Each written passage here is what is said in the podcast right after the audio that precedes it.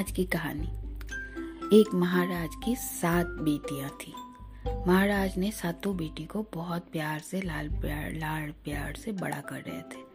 एक दिन महाराज को क्या सूझी? उन्होंने अपनी बेटियों को बुला के पूछा कि, बेटा, आप लोग किसके खाते हो? तो बेटियों ने बड़ी बेटी को पहले बुलाया। बड़ी बेटी को पूछा कि, बेटा, आप, बेटी, आप किसके खाती हो? तो बड़ी बेटी ने बोला, मैं तो आप क्या खाती हूँ? आप ही मुझे खिलाते हो। फिर दूसरी वाली बेटी को बुलाया तो दूसरी बेटी ने भी बोला, पिताजी, आप ही तो खिलाते हैं। हम कहाँ से खाएँगे? आप जो खिलाते हैं, वही तो हम खाते हैं। आप हम लोग को इतना लाड प्यार से रखते फिर तीसरे को बुलाया, तीसरे ने भी वही जवाब दिया। फिर चौथा ने बुलाया चौथे को बुलाया, चौथी बेटी ने भी वही जवाब दिया। फिर पांचवी को बुलाया, पांचवी ने भी वही बोला, छठी को भी बुलाया, छठी ने भी बोला, पिताजी, आप ही तो खिलाते हैं। आप खिलाते हैं बोल के तो हम लोग इतना अच्छा से खाते पीते अच्छा से रहते हैं। छठी को बुलाया। छठी ने भी वही बोला कि पिताजी आप ही हमें खिलाते हैं। मगर जब सातवीं बेटी को बुलाया तो बोला बोलो बेटी आप तो मेरी सबसे लाडली बेटी हो। आ, किसके आप खाते हो? बोला पिताश्री मैं तो भाग्य का खाती हूँ क्योंकि मैं मेरा किस्मत से ही आपके यहाँ पैदा हुई हूँ और मैं अपना किस्मत से ही खाती हूँ। ये सुन के महाराज को बहुत बुरा लगा। उन्होंने अपना प्रजा से भी पूछा, मंत्री से भी पूछा, आप लोग किसके खाते हो? प्रजा भी बोले कि, महाराज, हम लोग तो आपके खाते हैं। मंत्री लोग भी बोले, महाराज, हम लोग तो आपके खाते हैं। महाराज को और बुरा लगा। उन्होंने अपने सभी बेटी को, छह बेटी को बहुत ही अमीर घर देख के और सब राजकुमार देख के ही शादी दिया। मगर उनको छोटी बेटी के ऊपर बहुत गुस्सा था। उन्होंने सोचा कि मैं किसी को, किसी के साथ भी इसको शादी दे दूँगा। एक दिन एक आदमी बोला, का, सुबह उठ के मैं जिसको भी देखूँगा, मैं तुम्हारा शादी कर दूँगा। वो लड़की ने कुछ देखता हूँ कि तुम अपना भाग्य का कैसे खाती हो। वो कुछ नहीं बोली। एक दिन सुबह सुबह एक लड़का आया जो बहुत बीमार था और बहुत दिन से शायद भूखा था। वो भीख मांगने सुबह सुबह पहुँच गया।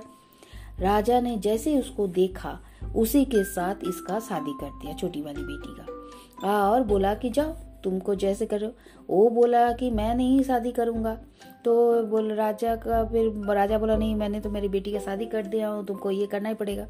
बहुत बीमार था बेचारा। एक अभी वो कुछ नहीं बोली। बोला ठीक है जो जैसे आपकी मर्ज़ी पिताजी हमको कोई असुविधा नहीं है। फिर वो लड़का टो के साथ चला गया। जाके दोनों एक जंगल में रहने लगा। उस जंगल में उसको, वो देखा कि वो लकड़ियाँ चुनती थी। लकड़ियाँ चुन के जाके हाट में बेच के उसको आती थी। उसमें से उसका पति के लिए दवाई और खाना भी कुछ लाती थी, दूध भी ले आती थी। और वो क्या करती थी? खाना खिलाती थी, अपना पति को दवाई भी देती थी।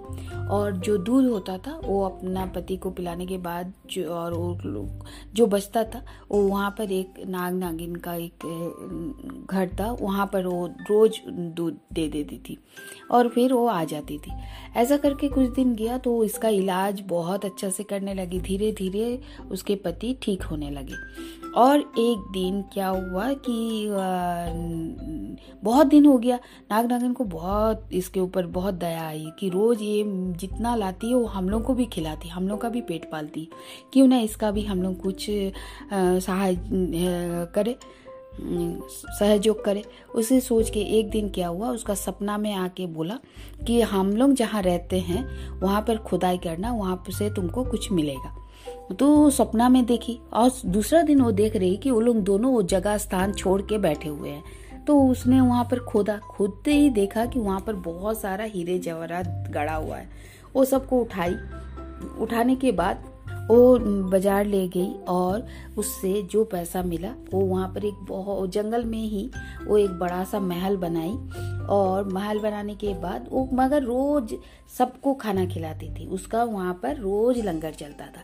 इससे क्या हुआ, वो लोगों को भी, जो नाग नागिन था, वो लोगों को भी खाना देती थी और लंगर चलता था। कुछ दिन बाद वो लंगर में सबको गरीब दुखी को खिला रही थी, एक दिन मगर वो अपने हाथ से देती थी। एक दिन देते देते देख रही है कि जो खाने का लाइन है, उसमें सबसे शेष में एक आदमी, बूढ़ा आदमी बैठा है। उसको देख के वो रुक गई। रुक के बोला, पिताजी, आप? तो बोला हाँ। तुम कौन हो? तो बोली, मैं आपकी छोटी बेटी हूँ। तो बोला, अरे, तुम यहाँ हाँ हाँ पिताजी, ये मेरा ही घर है और मैं, सब कुछ फिर बताई। फिर बोला, आपका ऐसा अवस्था कैसे हुआ? तो बोला, मैं जिस मंत्री लोग से सबसे विश्वास करता था, वही लोग ने मुझे धोखा दिया और मेरा घमंड की वजह से मेरा सब कुछ चला गया। और आगे वाला जो पंथी है, उसी में तुम्हारी बहन लोग भी है। वो लोग का भी बहुत ही मुश्किल अवस्था है।